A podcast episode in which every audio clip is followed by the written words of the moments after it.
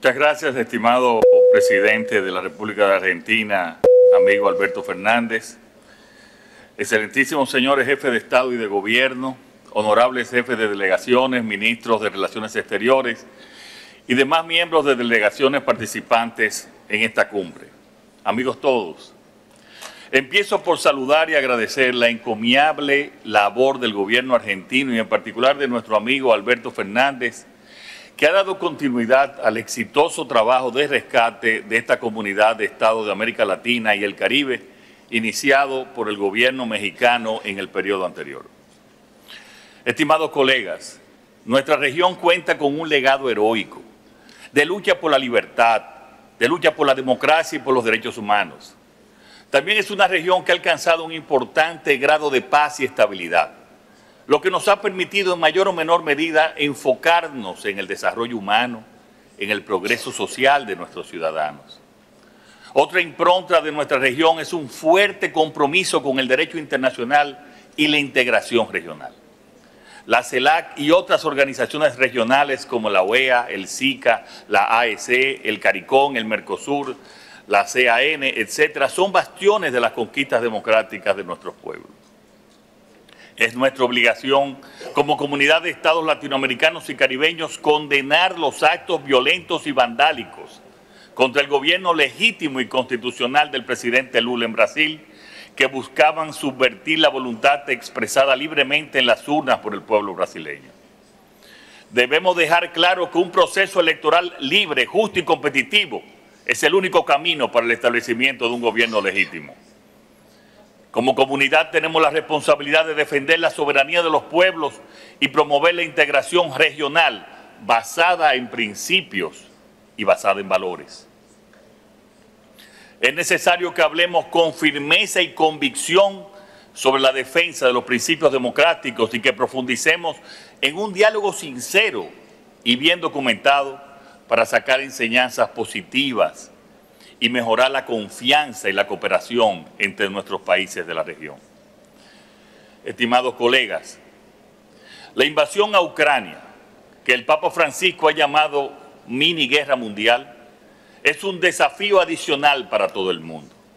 Sus estragos amenazan la estabilidad global, avivando los conflictos ideológicos, promoviendo una nueva carrera armamentista y generando inseguridad alimenticia la CELAC, este organismo, debe hacer un llamado a la paz y exigir que se trabaje seriamente para detener los horrores de una guerra que sigue causando estragos sobre poblaciones que no merecen pagar el precio de conflictos ajenos.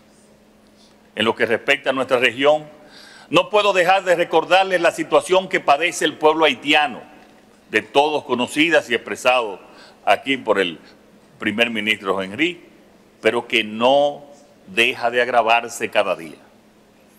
Urgimos a que empiece a operar formalmente el Comité de Sanciones establecidos en las resoluciones 2645 y 2653 del Consejo de Seguridad de la ONU, para que las medidas que unilateralmente han tomado algunos estados puedan estar respaldadas por el marco vinculante del derecho internacional.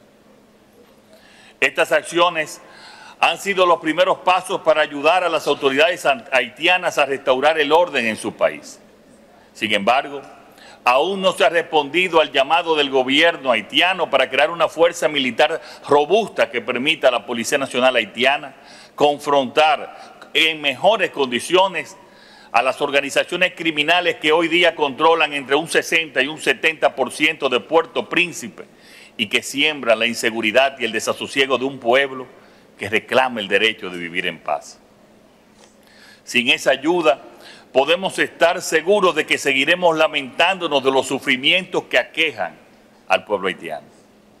Recientemente el gobierno haitiano ha publicado un llamado al consenso por una transición inclusiva y elecciones transparentes, que si bien aún no ha logrado el acuerdo de todas las fuerzas políticas, esta comunidad debería de abogar para que se amplíe ese llamado para que pueda ser el primer paso hacia un diálogo nacional que permita completar una propuesta de salida auténticamente haitiana. De nuestra parte, reiteramos que la República Dominicana seguirá ofreciendo todo el apoyo que esté a nuestro alcance, pero no está en nuestras manos la solución a tan grave problema. Amigas y amigos, no es tiempo de escudriñar en las diferencias, sino de reforzar los valores y principios que dieron origen a la creación de este importante espacio. No nos llamemos a engaño. La única forma de alcanzar mejores condiciones en este mundo convulso es reforzando los espacios multilaterales que permitan consolidar nuestras posiciones frente al resto de la comunidad internacional. Podemos empezar por iniciar un proceso de actualización y modernización, por ejemplo, de los acuerdos comerciales que garanticen un incremento sustancial de nuestros intercambios comerciales. Estos han probado ser en otras latitudes una de las columnas para consolidar la integración regional, que es uno de los sueños más codiciados desde la fundación de nuestras naciones. Pero no podemos olvidar nuestro rico patrimonio cultural, una de las mayores riquezas de esta comunidad cuya diversidad le otorga fuerza para servir como un recurso que facilita el encuentro entre los pueblos. Si bien es cierto que entre nosotros existe diversidad, y hasta divergencias.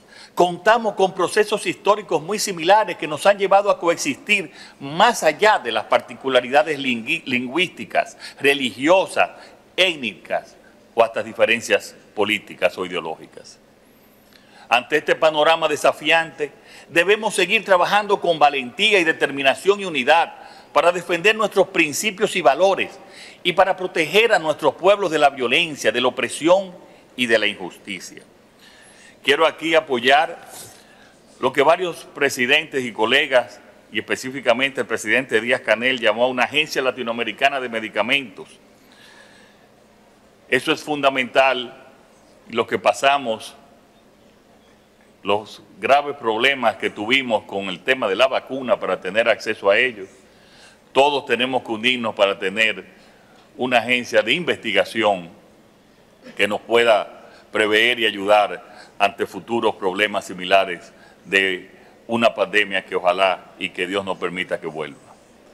América Latina y el Caribe es una región de pueblos valerosos y tesoneros. Juntos podemos superar cualquier desafío y construir un futuro próspero y justo para todos. Eso demanda a nuestros pueblos y ese debe ser nuestro único compromiso.